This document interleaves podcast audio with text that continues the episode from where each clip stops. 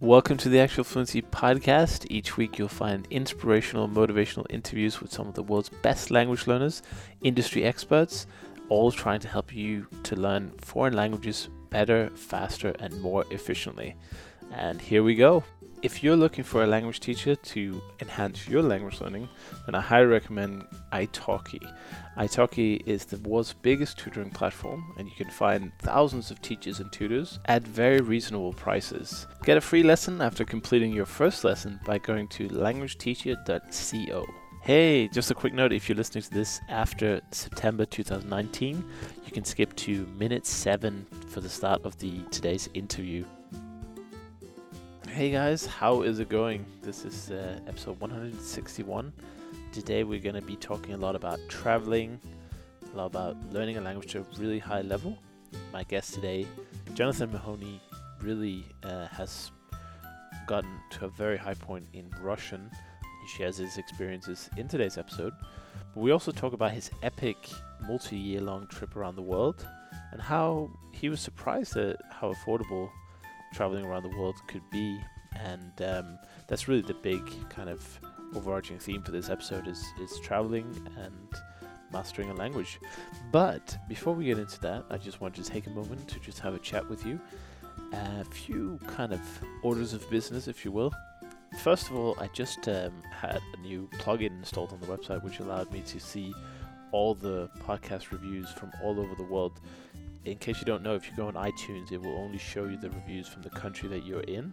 So if you live in the UK, you will only see the UK reviews, unless you go in and change your language in the store or your location. And um, so I read a bunch of new reviews that I've never seen before, and I just want to thank you guys for leaving so many great positive reviews. I mean, I think there was 46 reviews uh, from uh, some of them even a few years back. So I'm sorry for having missed them back then. And there was only one that wasn't five stars. So I really appreciate you guys uh, reviewing it, and and obviously it must be doing something right, and that really makes me happy as well because you know sometimes when you do these things, the, the there isn't an immediate feedback. You know, I, I get a lot of messages and emails, or I should say occasional messages and emails from people saying, "Oh, I really like that," and that was really nice. Please keep doing it and all that. But there's also a lot of time where you're just kind of grinding it out. You know, you're just doing all these episodes and you're just you don't really know why you're doing it, but at the end of the day, if you have fun doing it and people like it, then why not keep going? Uh, so that was the first one. Thank you so much for listening, and thank you so much for leaving the reviews. The second is I'm really excited about Langfest Montreal, or uh, well, it's just called Langfest, but it's always in Montreal so far. It, by the time of this recording, it's a few weeks away, about three weeks away. So if you are attending, uh, please come and say hi. Uh, I'd love to meet listeners of the podcast in real life, and I don't make it to North America that often, so it'd be cool to meet some of you guys. Otherwise, I'm just looking forward to hanging out, having a good time, and uh, seeing the beautiful city of Montreal again, which I was back in 2016. Uh, back when it was called the North American Polyglot Symposium. I'm glad they changed it to Langfest. The other thing is the if you're listening to this in the end of July or early August, the there's still some time to register for the first Polyglot Cruise, which is an event that I'm putting on with a few friends next spring. And it's basically we have a little section of a big cruise ship, and we're going to do a conference on board with talks from a few select amazing speakers, some of my friends, and I might also be speaking a bit if there's any topics that I can really provide some good insights to. Um, but the beauty is we're going to do it in the Mediterranean seas. We're going to see, I think, six different cities, and it's there's like four languages being spoken there, and obviously there's lots of people on the ship that speak various languages, and there's lots of time to do all the stuff you want to do on a ship, and obviously great food and drink, and it's suitable for f- for people of all ages with families. Uh, as long as you're over 21, you know you can go on your own. And uh, so it's a bit like the Polyglot Gathering combined with uh, a luxury cruise holiday. It's only uh, we're only doing the conference for a few hours a day. It's it's really about socializing, getting to know people, and at this point we have about 30 to 40 people uh, registered. Not sure what the current number is, but that just means there's going to be a lot of time to get to know each other. And if you're interested in in, in t- turning your language hobby into a career, this really is probably the best place to do it because there's um, three of the speakers: Lindsay Williams, Kerstin Cable, Ollie Richards, myself to to some degree, have all kind of pivoted into languages as a profession uh, in very different ways. You know, creating online courses, uh, teaching. Uh, there's uh, I I do affiliate marketing, so I would recommend products. I'll do reviews and all that kind of stuff. Um, the this podcast is sponsored by Italki, so there's lots of ways you can kind of drill down and, and get to know all these things. Uh, and if you want to start an online business or or even just a language business or teaching, you know, you're gonna have a whole week on a ship with some experts who've done it, and you can chat over drinks or coffee or breakfast or whatever uh, about any problem you might have. So this is really, uh, I think, a quite a unique opportunity, and uh, obviously because it's so uh, far away, it's in April. Um, the and it's the first time that it's ever happened. Obviously, we haven't we haven't quite reached the 100 participants. That's the maximum, and I don't think we will anyway. Not that it matters, but I think once we've done it once and we've seen how it is, and we've got pictures and videos and trip reports and everything, uh, I think number two, which will be next year, uh, should be or the year after, should be uh, should be filling up quite a lot faster. It's the same with any kind of event. So um, yeah, go check out polyglotcruise.com if you're interested. Um, I'd love to see you there. That's going to be super fun. April 2020. 2020, 2020. it's probably a better way of saying it. And um, I think that was about it. I just want uh, again, thank you so much for listening, and uh, sorry for uh, kind of uh, waffling on a bit here for the first few minutes. But sometimes, you know, I don't have any really introductions in in the podcast, and there's just a few things to to take up. So um, enjoy the episode with Jon. It's it's it's a bit different this time. We don't talk that much about language. I do ask him a, a few questions about his, his Russian mastery, which is something that I'm very envious of. I've been learning Russian for quite a few years, but I'm really f- mostly fascinated by his uh, his travels, like the the world travels, which I think a lot of us out there have a secret kind of dream about doing, or at least something similar. You know, you don't want to maybe travel for five years uh, in a row, or or even a couple of years but maybe this will give you some inspiration and ideas for, for you to go on your trip. So uh, enjoy the episode with Jon, and uh, I'll see you in the next one. My name is Jon, uh, Jonathan. Uh, I'm from Canada. I grew up in Nova Scotia, Canada, on the East Coast. Um, and how I got into the language world, I think it kind of all started. Um, when I was when I just started high school. So I guess I was 15, um, and in my school at the time, um, there were there was like 30 uh, exchange students. And the part of Canada where I'm from, there's a lot of immigrants in Canada from all over the world uh, with lots of languages. But the small town in Nova Scotia where where I, I grew up and went to school uh, was very white, very English speaking. Um, so you, you didn't hear that many other languages and you didn't meet people from other countries that often especially back then. Now there's more but um, i was really fascinated by the, these international students. So i spent most of my uh, my time when i was actually uh, at high school I, I, spent most of my time with uh, with these foreign students from there was a lot from mexico from brazil from germany uh, there was one from Russia, and yeah, several different countries, uh, Thailand, and that I think that sort of started my interest uh, in different cultures and different languages. Um, yeah, I would say I would say that's definitely cool. where I could trace it back to. Did you have French in school? Uh, yeah, so it wasn't. It definitely wasn't my first. Um, experience with a foreign language, but French is a is sort of a have a strange experience with French. Yeah, I think from from fourth grade we started French, if I'm not mistaken.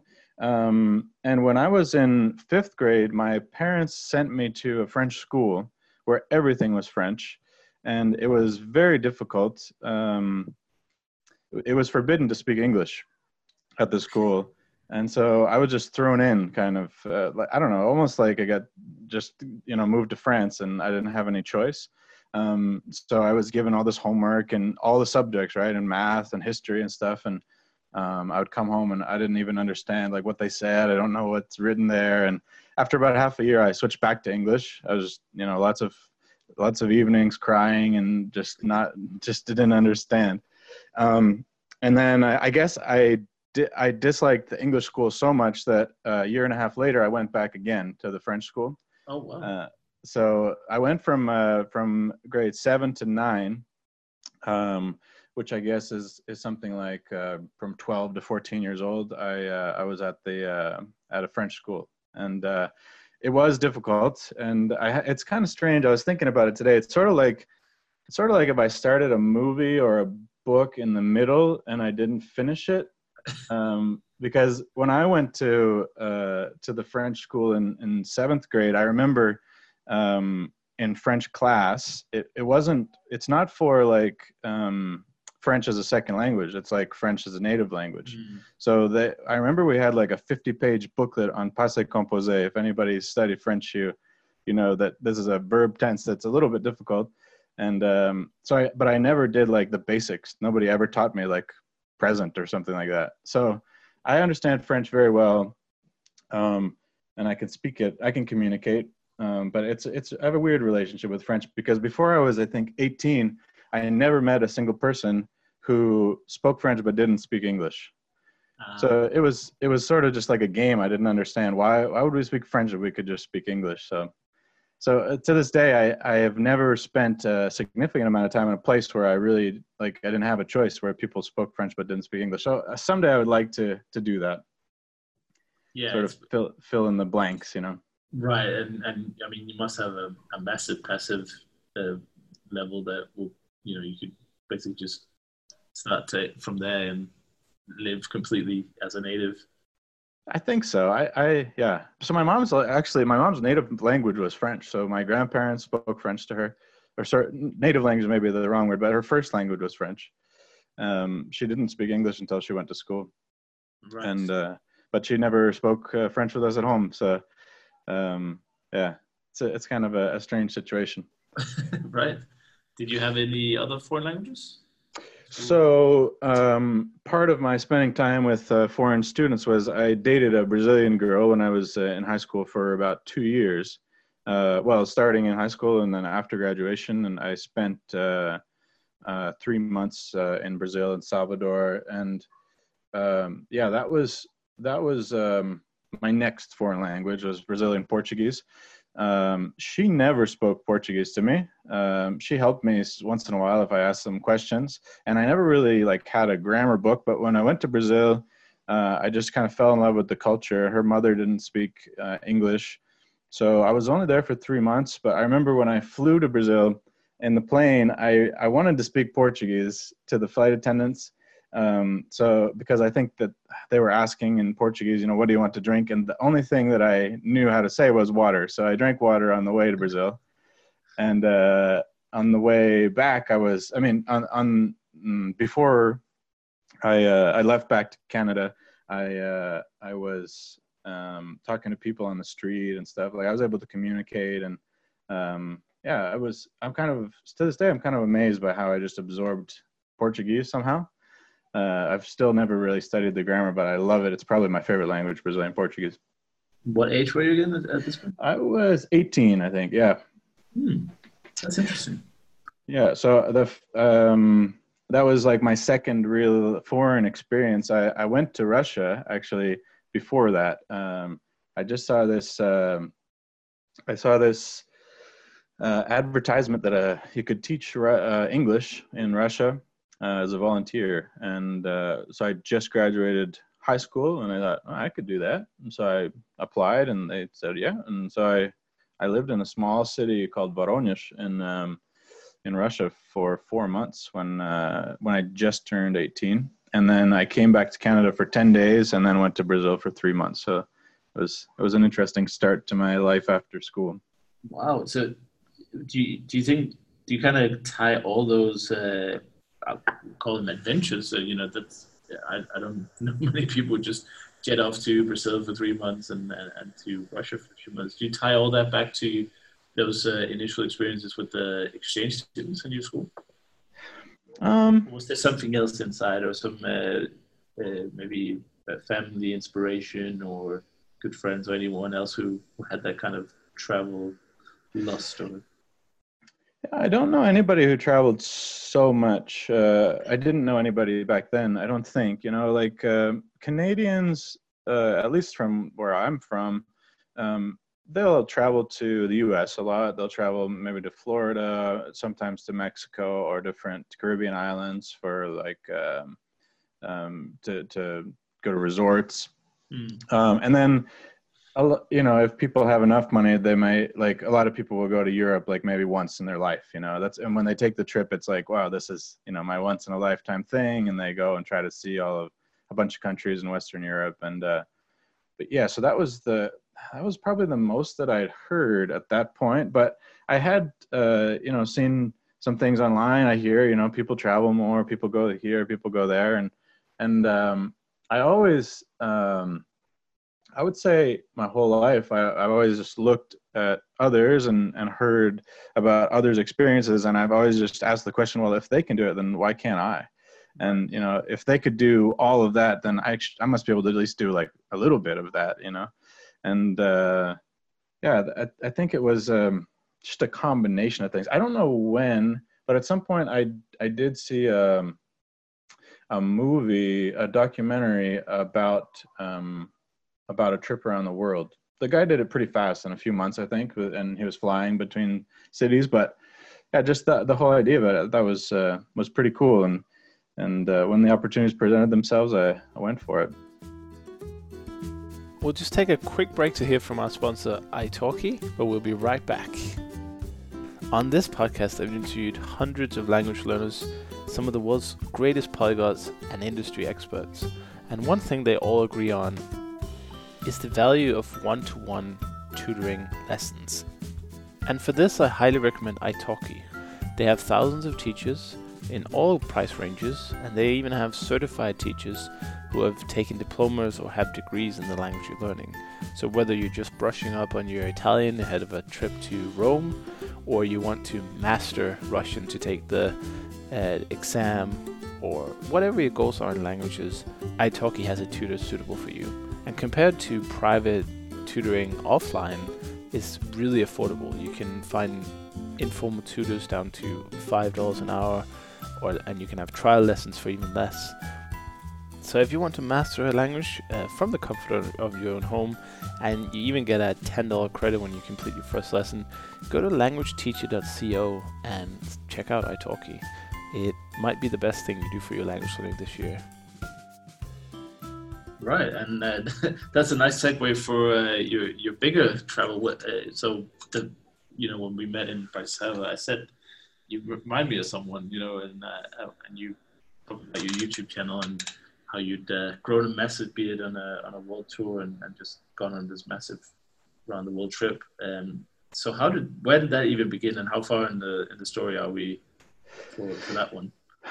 Um, yeah, so actually, there's a good chance that somebody watched, uh, listening to this uh, podcast has uh, has seen the video because I think it has 37 million views now. Where my beard is growing as we, my wife and I traveled around the world. Yeah, um, it's we sort of jumped ahead quite a bit. Um, um, yeah, uh, maybe just briefly uh, how I learned Russian right. because that sort of that sort of uh, is is before that. If you want to go chronologically, or we can just get into the trip. No, yeah, let's do it. So you were there for as a as an English teacher. Yeah, so but I didn't know any Russian then. I, my accent was pretty good, so I could tell people like I don't speak Russian, and they were really confused. um, like I, I and I only knew like I don't know thirty words or something, um, and I would confuse like for example, I remember one time somebody came to the school and was asking something in Russian. I didn't really understand, but I, th- I knew that they were looking for somebody, and I said um, um, something like "on niznayem," uh, because in in uh, French you can say "on" like uh, "we," but in ah. Russian "on" uh, "on" means he. So I said like he doesn't know kind of thing, but with the with the conjugation for we and yeah. Uh, but I I really uh, I didn't speak any Russian. Uh, although in four months, I'm sure that you know there's some passive uh, learning that happened, and I could understand some things, but I I didn't speak, and I had no idea like what um, the cases were at all. Um, so I uh, in when I was 20, um, I, I spent a, some time in different cities in Canada and Edmonton and, and Montreal. When I was 20, I decided to go on a uh, religious mission for a church. Um, and when I applied I, uh, to go, they didn't give me a choice uh, as to where I wanted to go. And uh, they, they, knew my history, but yeah, they just um, they decided and they sent me to Ukraine. So I lived in Ukraine for two years, uh, from I guess from 20 to 22, something like that. Um, and that's I didn't really have a choice, uh, you know, where to go and what language to learn. So they said go to Ukraine and learn Russian. Uh, they they did a 12 week training course in uh, the U.S. and uh, and I started to get a hang of it a little bit. But when I got to Ukraine, I still remember that I didn't really understand the cases. Like I thought I, I understood the idea, but I I just couldn't really apply it. And I, I had this um, idea that if I would just sort of mumble the endings of the words, like the in, in Russian, for those who don't know, the ends of all nouns and uh, pronouns and adjectives change depending on the part that they play in the sentence. And I thought if I just kind of mumbled the endings, that people would guess from context if the rest of the words were like, all right. But I, I quickly realized that, that that does not work at all in Russian. That it's very important to pronounce the endings, and you know, just a, and a different ending can completely change the meaning of the sentence. So, so yeah, that uh, that was sort of um, uh, an extreme immersion experience. so you just thrown in there with a bit of, I mean, 12 weeks is, is hardly a preparation. It's, it's not a lot of time to learn such a yeah. complex language. Yes, yeah, I, I, I definitely agree. Um, it, the way it was in this church mission, there was always two of us, and and everybody that I uh, was ever with um, during this mission was uh, was a foreigner, so I never actually was with a native speaker. Like I didn't live with a native speaker. Um, so I I remember after six weeks in Ukraine, uh, my um, second uh, we call them companions. He he was uh, his Russian was he understood worse than I did, and I think he'd been there for like seven months or something. Mm. And so it's sort of like it was all on me at that point after six weeks in the country and 12 weeks at a training uh, course. So when people would call, I would answer the phone. I remember the first time I answered, and it's just like I've never answered the phone in Russian before. but you know, I, I what am I gonna do? I can't just like hang up. So I picked it up and you know I figured it out. And so I, I remember after about a year, I was pretty good. I probably made a bunch of mistakes, but after two years, I was I was very good. Mm. Uh, made not so many mistakes so yeah then uh, just brief just briefly we can get to the trip because that's the more interesting thing i went to um, university in the states and uh, i uh, studied linguistics and i thought i would do a double major linguistics and russian but um, it turned I, I, realized that a double major would just be harder and nobody would really care that i did a double major so i uh, i switched my major to russian and did a minor in linguistics um, just because it was easier and i already spoke russian really well and uh, I finished the bachelor's degree in two years. I don't know why I did that, but I am grateful that I did because I did a study abroad while I was there in Moscow, um, and which is where I am now. By the way, I don't think we mentioned I'm in Moscow, Russia, um, and that's where I met my wife. So um, uh, yeah, we were. I was uh, just visiting St. Petersburg for a weekend, and my wife was there. Um, she was actually running with the Olympic torch and the, and the relay. She won a contest and and uh, was able to take part in that. And on the way back um, from St. Petersburg to Moscow, we met in a train, and uh, we started talking in, in, Russian, and and eventually we got married. Fourteen months later, so. Wow, um, what's that? Yeah, talk about destiny. How uh, you you came, you were an English teacher in in Russia, and then you you were sent there by the church. You, you didn't choose it. Even you might have chosen it anyway. But uh, you know, and then you meet your wife. That's uh, amazing. Yeah, yeah. Uh, well, yeah. I don't know how much I believe in fate and all, all those things, but uh, uh, yeah, I, am really happy that it worked out the way it did because because uh, now we're together and um, yeah, it's uh, it's great. Yeah. So I like I, I, was still studying, so I went back and we had a bit of a long distance relationship for I don't know eight months. Um, it was eight months before we even saw each other again, and then I I came uh, to Russia and I proposed, and, and, then she came to visit me in uh, in the U.S. while I was still studying. I wanted to show her what it was like to study at an American university, and then and then uh, she came again, and we went to Canada and got married there, and then I moved to Russia. So. Um, since 2015, well, 14, I guess, the very, very end of 2014, I've, I've Russia has sort of been my home. Right.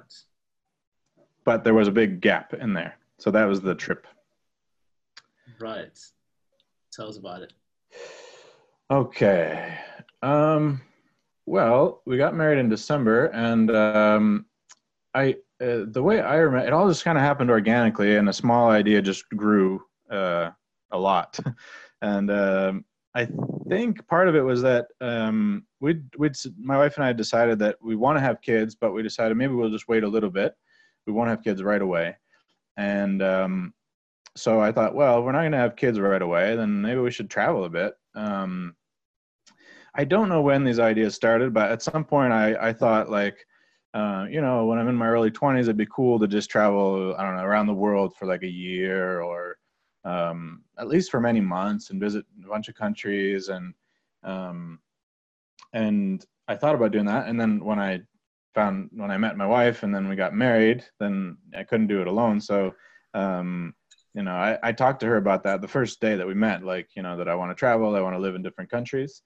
And um, she she was that was definitely kind of a new idea for her like living in different countries and that you know the fact that you were born in uh, one city doesn't mean or one country even doesn't mean that you need to stay there for your whole life. Um, but she's she really came around to the idea, and now she can't imagine it any other way. But um, I thought, well, you know, we're not we're not having kids yet. Um, let's uh, let's try to travel a bit um, before we uh, before we have kids.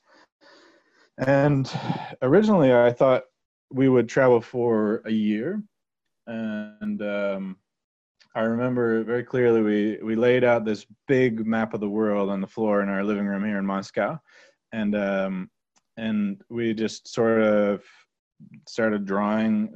We didn't literally draw it. We were just like looking, you know, where we could go. You know, should, should we go east or west? And we thought, well, Europe's so close. It's so easy to travel in Europe. Maybe we should better um, go east.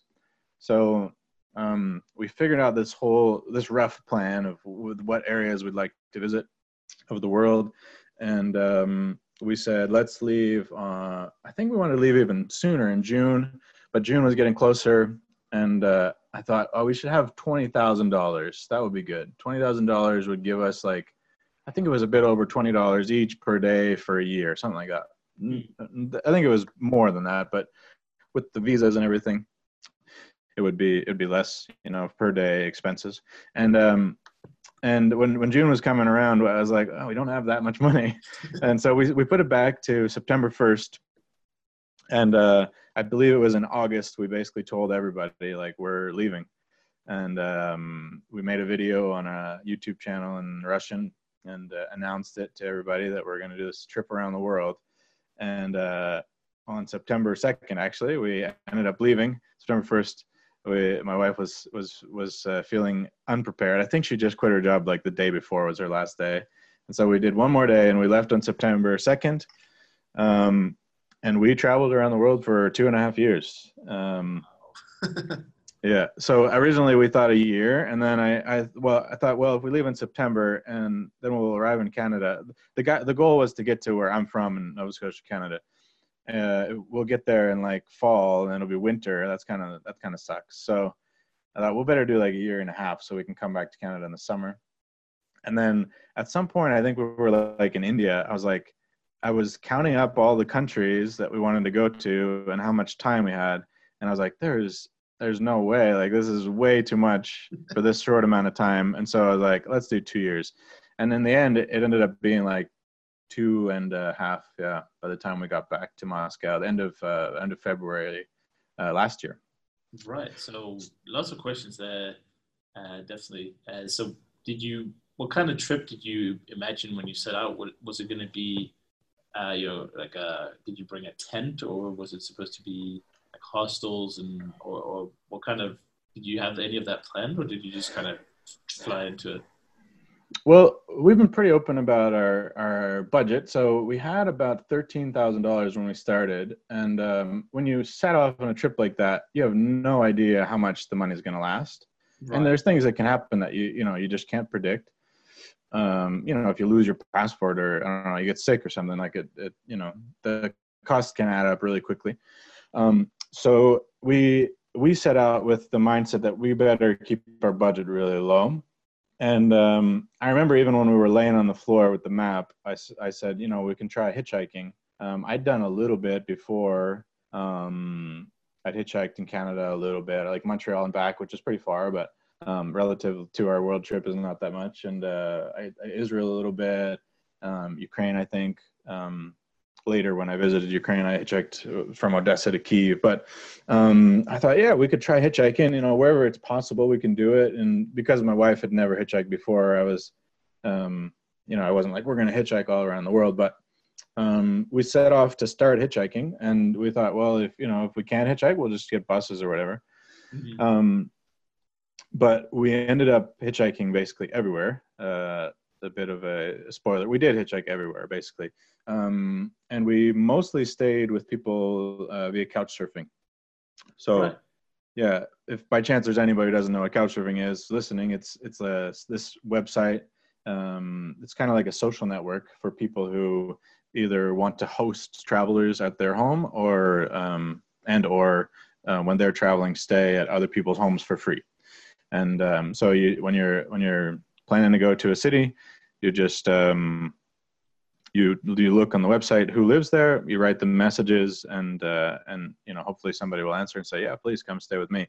And we i'd say like at least 80% of the time we were with people via couch surfing. Right. Um, i think um, i can probably pull up the statistics but we stayed uh, we we stayed in hotels like 30 days i think in two and a half uh, years. And we great. we didn't pay for most of the nights because of our YouTube channel, we we just started writing people and saying, "We have a YouTube channel. Can we stay with you? Um, and we'll you know put your your hotel in our video." So, about uh, uh, more than half of the time that we were in hotels was for free. So, um, that kept our expenses down quite a bit. After we we went across Russia, we went so we went east. We went um, maybe just quickly. I'll say we went east to through Russia, down Mongolia, China, Southeast Asia, India, and then we flew to uh, Egypt, and we went through Egypt from from uh, sorry through Africa from Egypt through to uh, Namibia, um, all hitchhiking, and then we flew from Namibia to Brazil, and we went we did this loop around South America and visited most of the countries there, and then we flew to Central America because it turns out there's no road from uh, Colombia to Panama, and uh, and uh, then we went through Central America, Mexico, and uh, in the U.S. we bought a car and drove around the U.S. for I think like four months maybe, and then we were went to Canada and we spent we we we went up to the west coast of Canada, drove all the way across Canada to uh, the east coast where I'm from, and and we stayed there for a few months, and then we went back to Russia. Actually, this it's funny because um, in my mind, this part of the trip is like is like an afterthought, but we flew to Vladivostok, the far east of Russia, and took trains all the way across Russia which I know I know a lot of people like I, uh, it's like their lifelong dream is to do that, but that was like the end of our trip that we just kind of did, and it was really cool because by that time we had a bunch of subscribers on YouTube, so we uh, we stopped in like we had like 17 uh, meetings in different cities with our subscribers. It was really fun. Wow, that's amazing! And and how did you the YouTube channel? Just uh, for a bit of context, was, was that mm-hmm. something that you started? Before and you had built up a, a bit of uh, kind of uh, traction or, or did it all come because you were posting videos from the trip? Mostly from the trip. Um, i i uh, i had long watched youtube probably from the very beginning like i don't know 2007 or whatever and i'd followed a lot of um, vlogs and different types of channels but i really liked family vlogs and just people sharing their life. And uh, i thought that would be really cool that i'd like to do that too. So when i met my wife i started telling her about that too and um, and uh, she was pretty skeptical about it, uh, about whether or not she'd like to like share her life and be so public. Um, Russians are typically not so um, public. Like they're they're not yeah public. I guess yeah they're, yeah probably it's a bit a little bit historical. They're worried about you know I don't know some the KGB or something. I don't know if you you say the wrong thing or somebody catches you doing something wrong, then you get in trouble or something. Maybe that's why I don't know. People the Russians are usually pretty private um, with people that they don't know, and yeah, uh, that's that's just the way the culture is.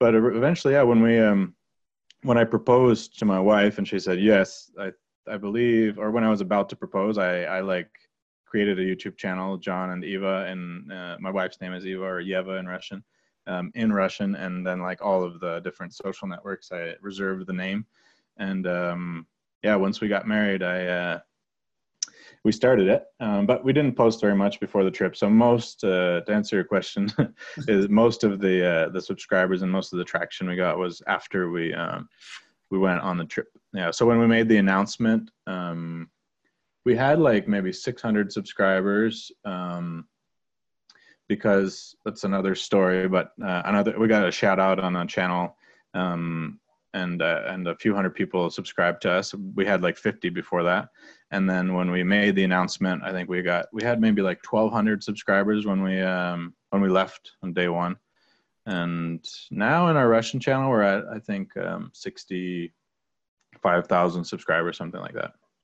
Oh, that's great. Yeah. I think the the reason that I asked about that is because I'm sure there were people listening who would say, "Oh yeah, yeah, they they, they went on a two and a half year trip because they had a a massive YouTube channel before they went off." But it just goes to show that if you document and, and put some time, I mean, I've seen I've seen the videos; they're great quality, and uh, some of them. I, I, I, the other day, I was uh, scrolling Facebook on my phone, and it recommended to me the uh, the beard uh, video of yours where you're taking it off. Well, at least yeah. I think it's you. But uh, probably uh, people when, every few days, like some one of these big Facebook talked. groups asks us to share the video, and I'm, I at the beginning I was like saying no, but then I was like, whatever. They they put a link to our channel, so I uh, I just say yes to everybody now as long as they don't post it on YouTube and they link to our channel. So hopefully, I guess that I guess that helps. A few times they've even people have even paid us to put the video up, but most of them are just they just take it and some some people do it without our permission, but yeah, that that will always happen. But I guess the the beard was uh, just kind of a. You said uh, I won't shave until I'm done with the trip, or.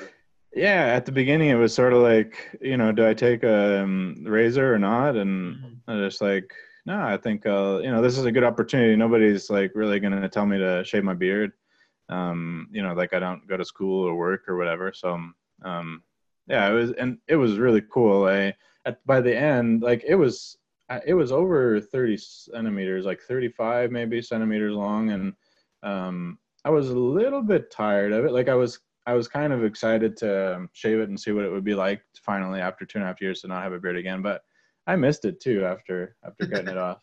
It, right. it attracts a lot of attention. Like people remember seeing you even like even if you didn't talk to them because you're like wow that's a really long beard you know and uh, it was it was interesting for sure but um, there was one other thing you said that I was going to mention. I can't remember. I couldn't recognize you for sure at the gathering. That's why I, was like, hmm, you seem familiar, but yeah, big beard, you that good. Well, you had you, you, you do have a beard now, a small one, a smaller one, but uh, yeah, like at the gathering, everybody was like, "Oh, you don't have a beard." And I was like, "I do. I have, I have quite a respect. one of the longest beards here, but it's yeah, it's it's it's relatively short. Yeah, for sure, just a couple centimeters. Your previous uh, uh, beard like so so if so what it basically what i'm getting out of uh, your uh, story here with the tour is that it's a lot cheaper to travel than maybe people think or maybe people fear. Definitely it's, yeah. it's yeah. easier. Um, are there any things that uh, do you have any sort of like uh, you know top tips or maybe big uh, takeaways? If you had to do a, um, I don't know maybe you want to do a similar trip again what kind of uh, things would you kind of be extra careful with, more aware of? Okay. Yeah, I remember one thing I wanted to say was about having a big channel before. So we didn't, and so and we didn't really make money from YouTube. I think we made maybe six thousand dollars in um, two and a half years, something like that, maybe even less. Like it was like 150 bucks a month max. Right. Um, which actually, by the time we got to that point, we were like, uh, we are like, wow, we could probably travel forever now because uh, um, thanks mostly thanks to the generosity and kindness of people that were hit, you know giving us rides and were hitchhiking and letting us stay at their place.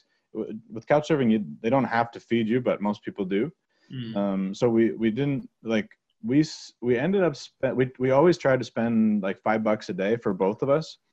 Um, I'll, I'll sometimes it would go a bit over, um, but overall we were pretty close, like six something, not counting visas and flights. We were at like six or seven dollars uh, a day for the whole trip, um, and counting visas and flights, I think it was like eleven dollars a day for two people. Um, I know people that travel way less, and I know other people that say like, "Oh, you can't travel for less than a thousand or I don't know, a month or whatever." And it's uh like I, I know people have traveled for several months with like a dollar a day, and it's definitely possible. I mean, it you you need other people to help you, um, but you know you can definitely do it. Um, it's definitely possible. Right. Um, but things that I would say, um, it's yeah, I would definitely say it's way easier than people might think. You know, I never, I didn't really have any examples of somebody who had done quite what we did before we started. I've met people since then. Um, we've sort of attracted them or found them um, who've done similar things, but um, yeah, it's uh, like I said, you know, at, near the beginning of this uh, uh, interview, is that um, I often see other people do something. I think, well, if they could do it, then why couldn't I? And um, I, I remember finding like one person, for example, a couple who hitchhiked from Moscow to Hong Kong uh, through Russia and maybe Kazakhstan or, or Mongolia, and then through China. And um, I thought, wow, that's cool. And he, and he posted videos while I was doing. it. He's like, yeah, you can do it, you know, and you can you can post videos from China. You know, you can use a VPN and get around the firewall. And and um, I thought, well, if he could do that, then we could do that and uh, it's definitely way cheaper if you do what we do where what we did where we went from country to country by land.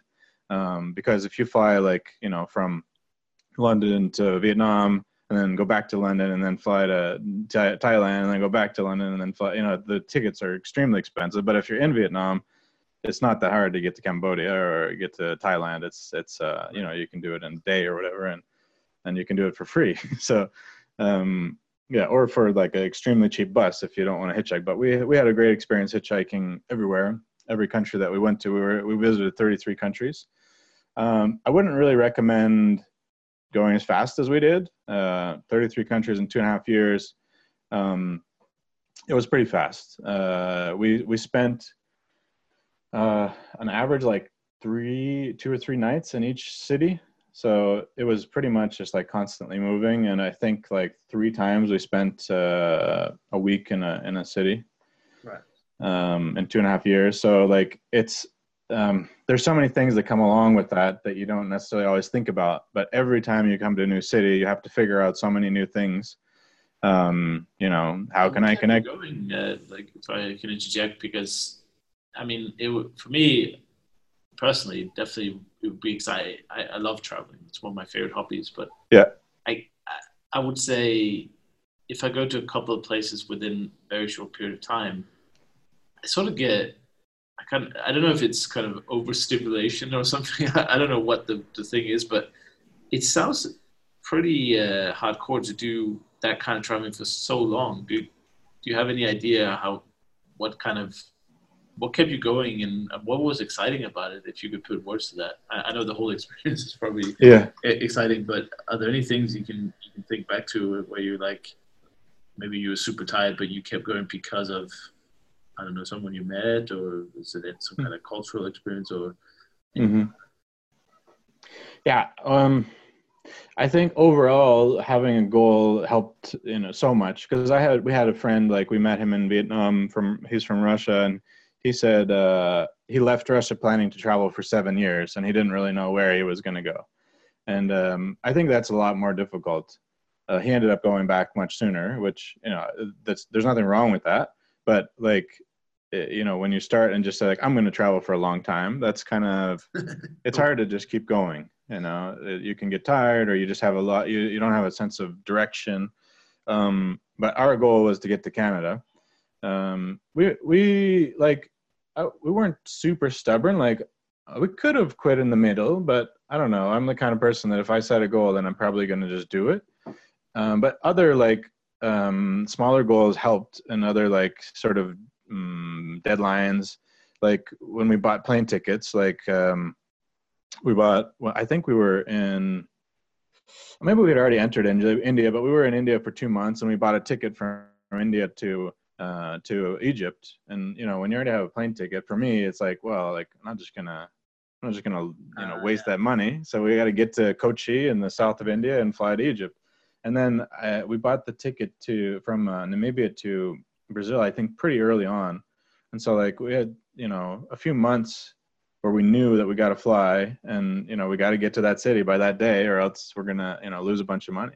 And so that that helped for sure. And by the time we got to by the time when we bought tickets to Brazil, I was like, wow, we're gonna do this. Like, at, at, when we started, I, I didn't really, I didn't know. I just we just made made sure that we always had enough money to fly home, like to Russia, I guess, if we needed to, or to Canada maybe. Right. Um, but uh, I didn't know if we would actually be able to make it. I didn't know how much money it was all going to cost. So when we were in Africa and we bought tickets to Brazil, I was like, wow, this is really going to happen. You know, we, we, I had no doubt. And when we got to Brazil, it was like, wow, this is easy. You know, we're already in the Americas, you know? Right. Um, and the world sort of seemed smaller after, after all of that. I think, uh, oh, what kept us going? Yeah, you mentioned people, and that was the biggest thing of our trip. You know, we, we went to Peru and we didn't visit Machu Picchu, you know, for example, and a lot of people think like that's insane, you know, uh, because most people go to Peru and they think like this is my trip of a lifetime. You know, I'm never going to come back, and you know you got to see everything in two weeks because you have you know to go back to work or whatever. Um, but every country we visited, we sort of had a different mindset, um, where like we we we were sort of just like we sort of treated it as like um buffet. So we tried a little bit of everything, and you know if you like it, then you know go back and get more of what you liked. Right. So we we just think you know if we like Peru, then we'll go back, and I'm sure we will. Um, but we, for example, you know most people go to Machu Picchu in Peru, but we spent Christmas and New Year's with a Peruvian family, and uh, that was just an amazing experience, and I'm sure it was better than Machu Picchu. You know, so. Um, the people were the biggest thing, and there were definitely times where we got a bit tired and where we felt like maybe like almost guilt guilt maybe not the right word but it felt kind of like wrong that we were we didn't feel like going out, you know, like we're in a new city and we don't really want to go and see that thing or whatever. But uh, overall, like if you just look at it like as a buffet, then there's not that many regrets. It, it was uh, it was definitely a unique experience, and the people were the best part of it, especially when you get to stay in their homes. What was the most surprising place you went to that you maybe you had some preconceptions or you didn't know anything about it, and you got there and it was just like, what? I gotta be honest, like we there we did not study that much before. like right. we we studied like visas and stuff, but there were so many times where I was just like surprised like I was surprised often by the landscapes. Like um like when we, we were driving into Beijing and I was like, wow, there's freaking mountains here. Like I did not realize that there's mountains here. Like like on the maps that I look at, I usually like either they're not marked or I don't notice the mountains. And so there was many times where I was like, wow, there's mountains, or like all of Peru, basically from from south to north, is a like a desert on the coast, and then there's mountains, and then the other side is like jungle, and so like I was I didn't really realize that like Lima is basically in a desert, you know, and um, I've heard about like the I think it's Atacama Desert in uh, in Chile, but I just sort of didn't connect all the dots and yeah, th- there was there were a lot of situations like that where I just like I didn't know, but that was that sort of like added to the fun of it. If we just read about everything before we went, then I think maybe a little bit less interesting. Yeah, definitely. Uh, I, I would agree with that. It's part of the adventures, and from what I can understand, you you had a very uh, non-touristy experience as well, which is yeah. Yeah, we practically never saw tourists, to be honest. Like, I mean, uh, yeah, yeah, like in Africa, I remember we we like never saw tourists except for once in a while, like maybe two or three times on borders, we'd see like a bus full of white people or whatever.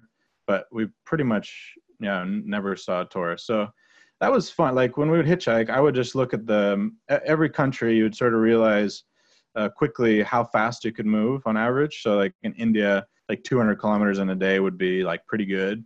Um, depending in the south, it was a bit better, so you could do maybe like 400 and so we would just look for a city that was about that far away, like which cities are in that radius, and then we would search and couch, couch surfing who was there in these cities, and then write to a bunch of them, like a lot of them sometimes. Like some people try and they're like, oh, nobody answers me. But in some cities, we would write like 30 messages and one person would answer or nobody would answer.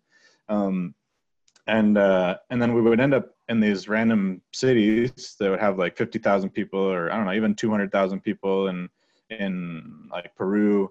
And uh, if you go open the Wikipedia page, it just like tells you the population, nothing else, you know? And, and I was always like curious, like who like who lives there? Why do they live there you know? Like why don't they move? And you know that was always it was interesting to me to go to places that people don't usually go to. And it's not that hard to be honest. Like even in thailand if you're like on phuket island where there's tons of tourists you just go like five kilometers away and there's no tourists. It's like they're, they're always in these very um very like limited spaces usually like limited areas yeah yeah did you ever did you ever get a chance to watch uh Bold and Bankrupt running around uh, Eastern Europe?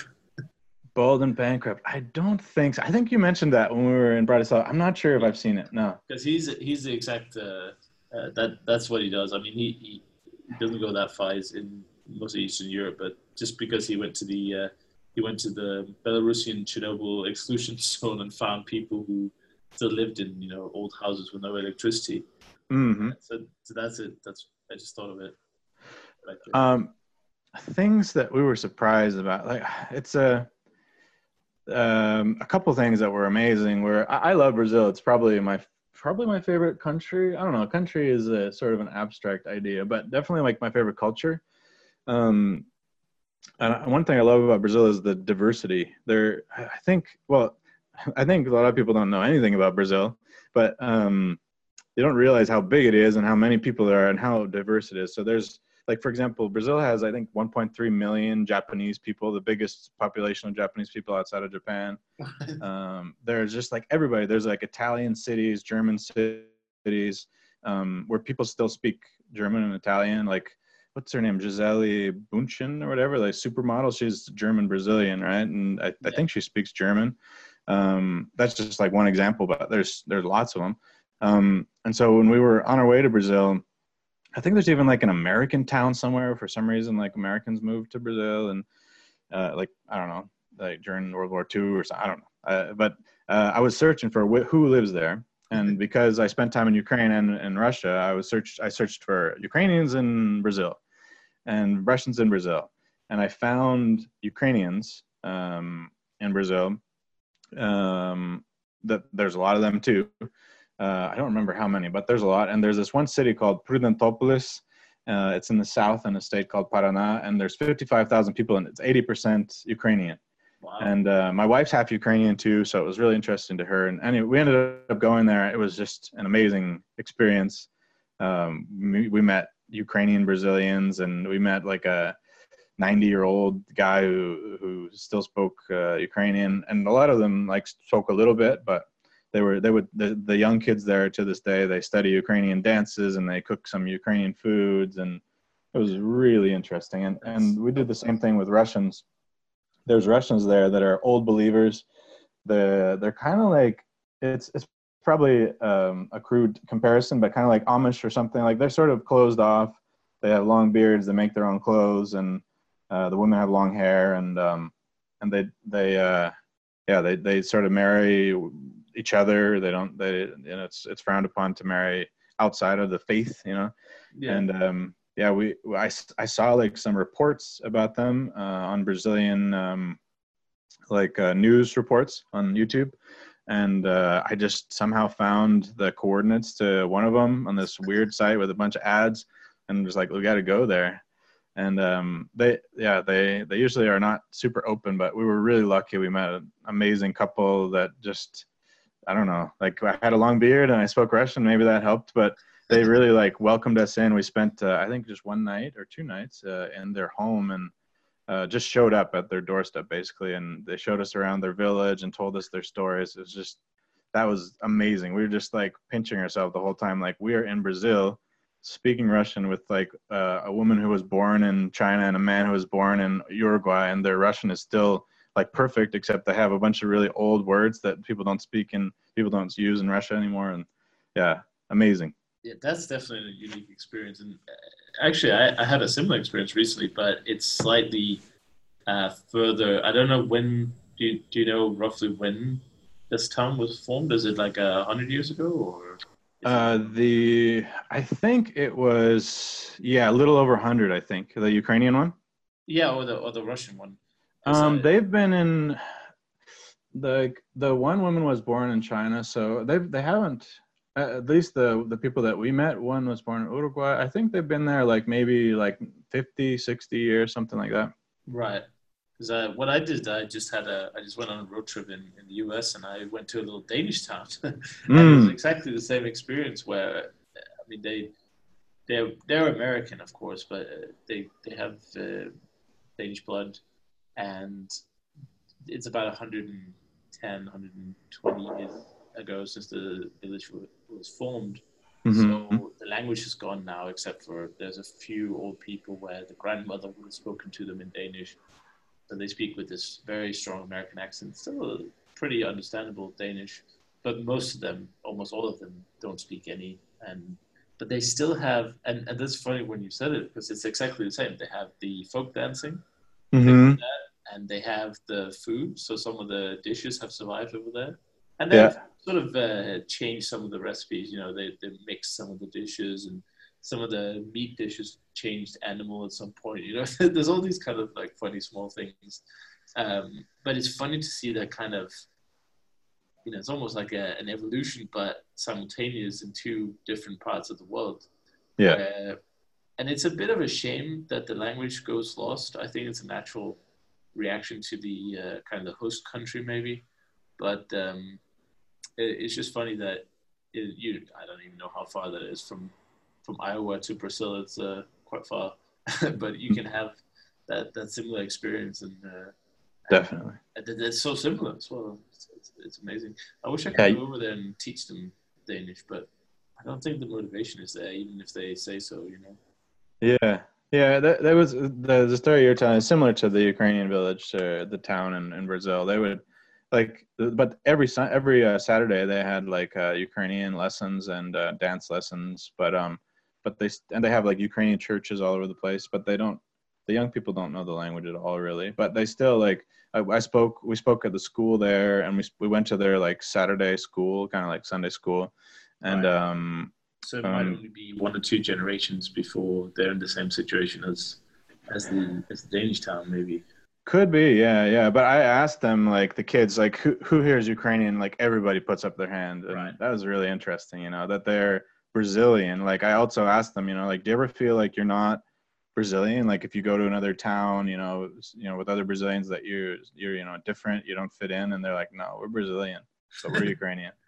Yeah, And that's that's one thing I love about Brazil. We we saw the same thing in Canada too. We we um if if anybody's ever uh, near Edmonton, there's a really cool um, Ukrainian village like museum open air museum like with actors and super cool. Like they they speak Ukrainian and um yeah we we had uh, we we had a little bit of a, a taste of that there too. There's a lot of Ukrainians in Canada too. Like uh, I think uh, also more than a million, and uh, we don't have that many people.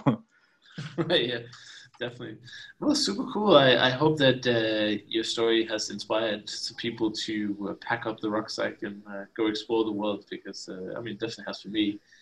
And I think that the world is, like you mentioned previously, has become so much smaller. The opportunities to travel are just ever growing, and with the social media and you know the the new kind of ways to stay online all the time, even if you're in the middle of nowhere in, in Asia, you know, you can still contact people on, on WhatsApp and whatever, Definitely. um, has really made it possible. So, so thank you for sharing that first and foremost. And just one one little thing I was hoping we could touch on as well, if, if you have a few more minutes. Um, yeah, I've got time. Cool. Uh, is um, so when you met your wife, you Mhm. had a pretty decent Russian level already. Yeah. Um, how can you share a little bit about the um, multilingual relationship, maybe for people who haven't uh, tried that or haven't seen that in action? Because uh, I'm sure people are thinking, do do you speak English at home? Do you speak Russian? Did it change at some point? Did you uh, talk about it? Uh, how, how did that work out?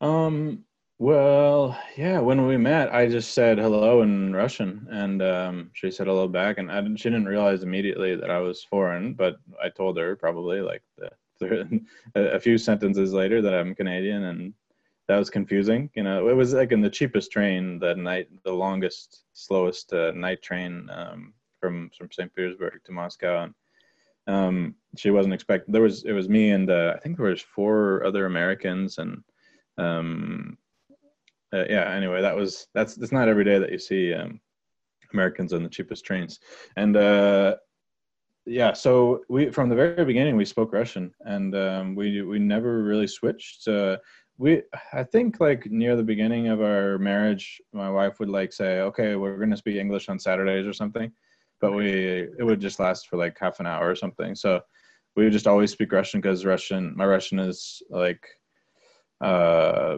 at a very high level. Um and my wife's english is very good now too but um not as good as my russian i guess. So um so yeah we just always did that. And uh for some reason, like when I went to Ukraine and uh, I just had this, I just had it in my mind that I need to, like, I wanted to like master Russian, like not just speak Russian, but master Russian. So I put in a lot of effort and, um, and I guess it paid off. So because Russian to me is sort of like a second native language now, not quite, but I can do anything that natives can and some things better than natives sometimes, you know, than, than some natives, you know?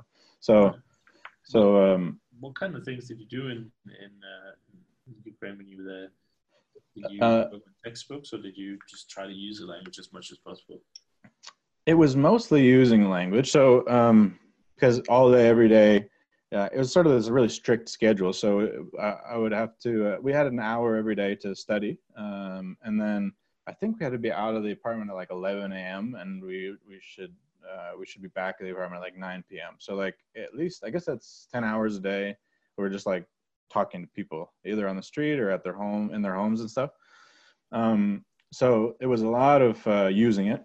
We did have like some textbooks, a couple um, that was helpful. It, I, I definitely think that there's um, that's really useful. Like even at the first time when I was in, in Russia, if I had just a book and started reading it, I think it would have helped me a lot because when you're living in the in the environment and you constantly hear the language um, if like the same day you read you know, a page from a, a grammar book uh, like a some kind of course book um, then the same day you hear the things that you just learned you know and right. you you you constantly were hearing them but you didn't realize you know and you just gradually put the pieces together um yeah so uh, unfortunately we weren't really we weren't allowed to use like um uh, like iPads or computers. Really, we didn't have computers. We could we'd write home once a week uh, on by by email, but um, I think there was tools that would I could have used if I had access to like a uh, like a, a, uh, smartphone or a computer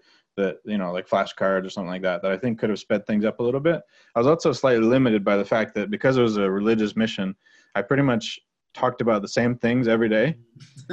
so I would repeat certain things like every single day, like many times a day, and um, our like the the language that we were exposed to was a bit limited. So I could have learned it faster, I think, if I um, if I wasn't I didn't have those limitations. But it was also you know this this amazing opportunity to constantly be in the environment. Um, but um, what in terms of what I did, also like I, one of the, the big things for me was just really active listening. Like uh, because I was there for two years, and almost everybody that I was with were foreigners um, that were doing the same thing. They I, I saw different you know people have different experiences and people reach different levels and a lot of times people would reach a certain level and just sort of like become complacent. They would think well you know i can communicate. People understand me. I understand them. It's enough you know? And they wouldn't really study new words and they wouldn't work on their accent at all. Um, but for whatever reason, I just had this drive, and um, I would I would write down words constantly. If I was sitting, um, you know, at a table with somebody like drinking tea or whatever, I would have my little notebook notepad on the table, and I would write down things that they were saying that I didn't understand. And sometimes I'd ask them, um, but usually I just write them down, and then I'd look them up in the dictionary when I got home. Um, sometimes, like if it was cold in the winter, uh, and I was talking to people on the street, when they would say words I didn't know, I would remember them. Like so, I couldn't. It was cold, so I, I couldn't write them down or whatever comfortably. Um, and I would, and then I would like make a list in my head where I would have like I don't know, sometimes maybe like eight or ten words, where I would just like keep repeating the words that I'd heard that I didn't know in my head. And when I got home, I'd write them all down, and then I would look them up in the dictionary. Um, so just this constant, like very, very active learning, and you know, just when when I didn't understand something, um, I would ask people, and I would I had uh, over time I'd made some friends that spoke English well and spoke Russian. You know, that were native Russian speakers, so I would call them and say, "What does this mean? Like, what's what's why why is it like this?" And um, yeah, just this uh, this gradual but very active uh, process that got me to where I am today with my Russian. And that, that lasted for even when I finished that uh, two years. I still studied quite actively. When I was in university, I lived in um, uh, they had this foreign language housing, so I I got you have to apply, and I got into this um, Russian house. So in the apartment, every apartment there was six people, and they had one native speaker um, and we were only allowed to speak Russian in the apartment. So, um, so yeah, that that was that, that also helped. But uh, the the active learning continued after that. Like I would I would try to read our articles, like news. Like I I don't like reading the news, but I would read the news in Russian just to like practice. Right. Um, and I would just like take every article, and sometimes I put it into like learning with texts, and um, you know look up every single word that I didn't know, and and make some flashcards and uh, I would watch TV shows or uh, Russian movies uh, and and just really actively try to try to get everything I could out of them. But I think that lasted maybe for maybe four or five years max. And uh, for the last like four years that I've been speaking Russian, I've sort of been more passive. So I probably could learn more than I do, but um, it's almost like my English, you know, that you you learn you see words in your native language and you're like, oh, that's new, and like, oh, you might look it up and be like, oh, that's that's that's cool. Like, um, I'm watching an old uh, TV show in English, and there's a bunch of words that I don't know, and I look them up, and but I just forget them. That's kind of where I am with my Russian now, because the words that I don't know are mostly pretty rare. So I just like, eh, whatever. I don't need to know them all. Right. Exactly. Yeah. And and the uh, the the jump to from advanced to native, like, did you did you feel anything there? Because uh, obviously that's a that's a huge leap to go from being, let's say, functionally fluent, could do pretty much anything, to maybe start being. I don't know if it's a it's a it's a culture or the fact that we're missing from that last step. You know, you can speak everything right, but if you don't know maybe some of the idioms and some of the fixed expressions, mm-hmm. um, I don't know if there's a difference. Maybe advanced and and native like a, a very close synonyms. You know i don't like it may be bold of me to say you know it's close to native but i mean um yeah i i, I don't know i don't know exactly what it is. Um i think it's like hmm. Well native language i think is a good approximation anyway. Yeah yeah yeah. I, I think that's definitely true I, what does it take? But I don't know. Like it, it's it's interesting because there's so many examples in English where you know I'm from Canada and there's people that you know I've met so many people who've lived in Canada for I don't know 30 years or 40 years or you know they do, who, who English wasn't their native language and they're they're I don't know. They Most of them are not. You wouldn't say they're like native though. To be honest, they're they still right. have an accent, right? And yeah, yeah, that's an interesting point also. Uh, because the, the language at that point, you have, the new words are going to be so rare that yeah. you're growing your vocabulary at like one word a week, maybe mm-hmm. maybe less. Yeah. Uh, and it says fixed expressions and stuff, then that can be hard to to get as well. I think it's just a, a very active thing, you know. Like, uh, in order, if you like, you don't need to do it. I'm what I've done with Russian. Nobody needs to do that. There's not really a good reason to be close to native uh, in accent. You know, uh, of course, you know vocabulary and grammar and stuff is it's good to have, but um, the the most important thing is I'm sure a million times has been stated in this podcast is that people can understand you and you can understand them, right? And um, yeah, that's, and, that's the first goal. yeah, for me though, like I just for some reason, like to this day, just I'm probably today and definitely a couple days, I remember just like wait, wait, wait, uh, like tell my wife, like repeat that again. And I'm like, wow, I did not realize that, you know, like for example, nравится. Um, nравится means like, for example, мне нравится, uh, like I like, I like this, right? Um, and just a couple days ago, I realized that there's like that, that, um, I just for some reason it never like struck me that the e sound becomes an i, and I just like never even realized that happens in Russian. But nravitsa, they don't. Nobody says nravitsa. They say nravitsa. Uh, yeah. but the but this vowel is e, and and it's basic. If if I'm not mistaken, I checked the the um, IPA, and it's the same as i, like it or is, which Russians have a lot of a hard time with in, in English, but they actually have that sound in, in Russian. Maybe. And so to this day, it's uh, I, I find these things, and uh, I'm still trying to iron out little things. I'm not perfect in my Russian, and definitely like my handwriting gives me away if I ever write anything. But luckily these days that happens less and less. Well, Um, that, that's definitely fine. I, I, I mean, uh, that you're at such a high level that these are tiny nuances. But uh, the, again, one of the problems if anyone out there listening has uh, attempted to learn Russian or, or working on Russian, is some of the sound corruptions that are not really explained anywhere and not really mentioned. Yes. Um, that is a bit of a mystery where where you have you will get in trouble because how are you supposed to know? Oh Yeah, there's- it's, you know that it's supposed to sound like this, not this. Oh Yeah, there's a lot of phonology in Russian that I've never seen explained. Even when I did for like a, a full bachelor's degree in Russian, like uh, there's some things that never were explained to me. yeah, you need Uh, the PhD apparently to uh, to get anywhere close.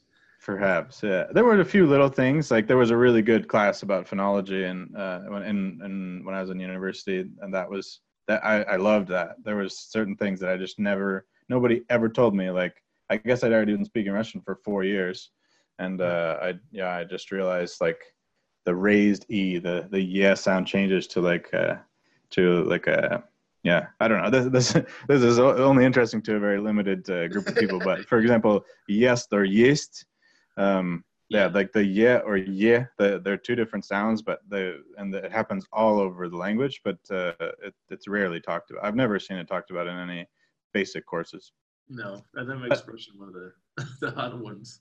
yeah but for the most part like you can more or less get by without a lot of those things so yeah but you just obviously be foreigner that's that's just the way it is And that's okay. I think that's acceptable. Uh, but if I can comment a bit on your uh, language, I mean, I, I don't know if anyone uh, has ever has ever done that because I think when you said if I had some techno- technological help, I could have sped it up.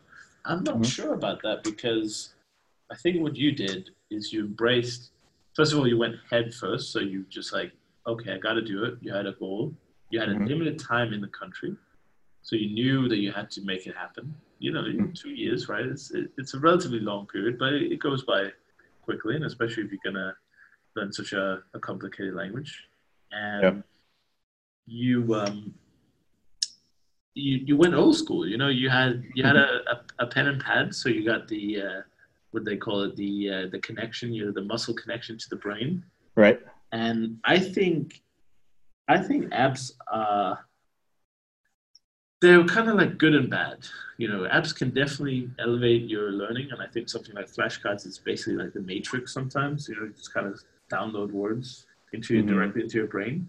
But I also think apps have caused us to have a very low attention span and a very kind of like we- we're kind of bombarding the pleasure center with lingots and rewards and badges and all this kind of stuff that ha- I don't know if that has a, a net positive effect. You know, if you if you're destroying your concentration forever, but you learned 500 words and memorize, is that really worth it? So I would say that your method, it I don't know if it takes longer or less. To me, it doesn't really matter. But in terms of efficiency and the natural language that you develop, which sometimes the apps don't develop because they're so focused on vocabulary, I think that was a huge boon for you, a huge benefit that that maybe you, you don't see yourself because you were you were the main character, you were in it.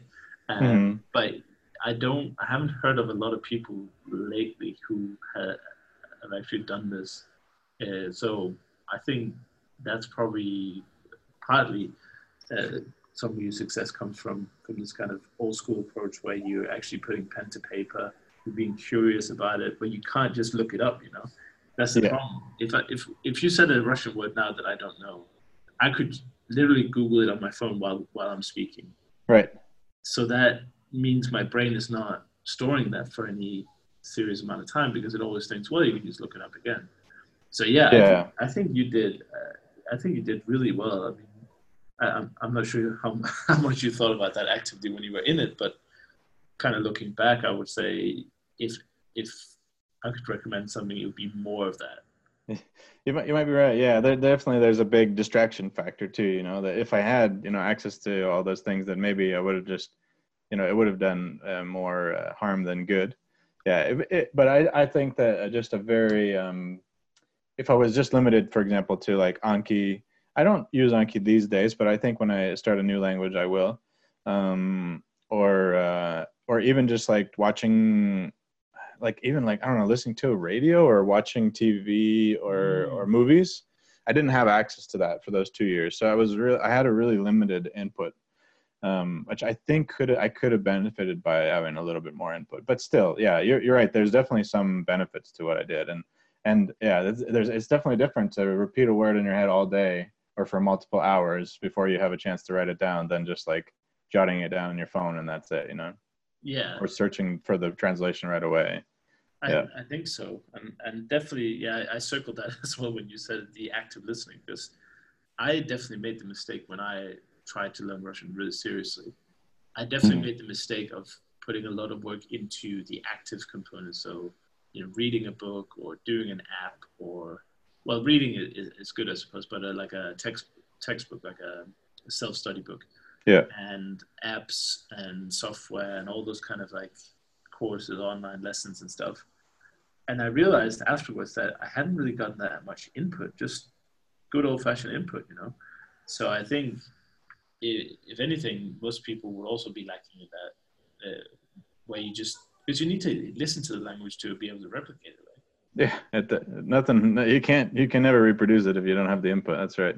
Yeah, and I just think we, and again, I think it comes back to this uh, uh, kind of focus on concentration levels where we just don't have it anymore because of all this technology around us. So people can't sit and listen or, or watch a program where maybe they don't understand, you know, that much.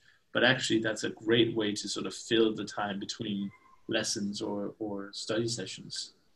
Yeah, yeah for sure. Yeah fantastic. Well, Jon, Jon or Jonathan, both. Jon, it's fine. Yeah, Jon. um, it's been a pleasure to have you on the show, and um, I wish I could have gone on a trip like yours, and I probably will in the future. But um, I'm really happy that you came by and shared some of your insights in both traveling, which is something that we occasionally have on the podcast, because I know a lot of people are excited about potentially traveling and using some of their language skills. Mhm. Uh, but also your experience learning Russian to a really high level. Sometimes we spend a little bit too much time on the show talking about getting to that first stage, you know, the, the functional kind of level where you can go out and, and enjoy the language, which is a great step to get to. But we don't often talk about, well, what happens after. So I'm Mhm. happy that you were able to share a few insights on, on your journey to uh, near native, I think was, was the term we, we, Sure. we would, uh, would fit. So, so thank you so much for that. And I guess uh, the last thing, where could people uh, find more about you? What's the name of your YouTube channel? Yeah. Um, so the Russian channel is Jon i Eva. If you speak Russian, if you just write J O N and Eva in uh, in in English too, you'll find us. But uh, the we have an English YouTube channel too, which we mostly started after the trip. Um, it's called Can Rush, C A N R U S H. It's sort of like Canada, Russia. That was the idea. Uh-huh. Um, yeah. So like you can find us on Instagram too, Jon and Eva. But uh, uh, if uh, I'll be happy if if anybody's interested, you can see our trip around the world in Russian, or uh, we'll be we'll be doing some videos in in English soon, sort of recapping the trip. Um, and I'll be happy if anybody uh, if anybody wants to reach out if you have any questions or or comments. Awesome. And do you have any future plans? I mean, now you're you're a father. Congratulations. But, Thank you. uh, Yes. do you want to? Is the traveling then on permanent hold, or are you gonna? Is it itching again? Yeah, definitely we want to travel. So, Yeah, there's this bureaucracy thing where like I'm trying to get Russian citizenship right now to be a dual citizen. So uh, we're in Russia at the moment, but like tomorrow I'm going to apply for permanent residency, and then in six months I should be able to apply for citizenship if no laws change and everything goes smoothly. Um, and my wife's waiting for permanent residency in Canada, so we're sort of between Russia and Canada now. But um, we definitely want to travel around Russia and uh, around Canada. We have to live in Canada for three years for my wife to apply for citizenship, but we'll definitely we'll definitely get out and visit some other places as well. Um, but yeah, definitely we'll be traveling. And, and our thinking is now that as soon as we finish, um, as soon as my wife becomes a Canadian citizen, so all, uh, well, three of us now, maybe there'll be more kids then, we'll be all be dual citizens. Then, um, then we want to go live somewhere else and probably Brazil for a couple years, but it could change. That's, uh, so that's, so on our channels, we, we kind of post about videos about, uh, about languages a little bit, but about life and travel, uh, in different countries, and uh, there's definitely going to be a lot more of that in the future. And I don't know if we'll do another trip around the world, but we very well may. Very well may. Yeah. Well, sounds good. Yeah, there's so many opportunities. Well, I'm looking forward to seeing it, and uh, if you uh, grow another beard, then you'll have another video to add to the collection. Of yes, definitely. Yeah, yeah. cool. Might Thank do it. much. Might do it. Thank you, Chris. Thanks. No problem.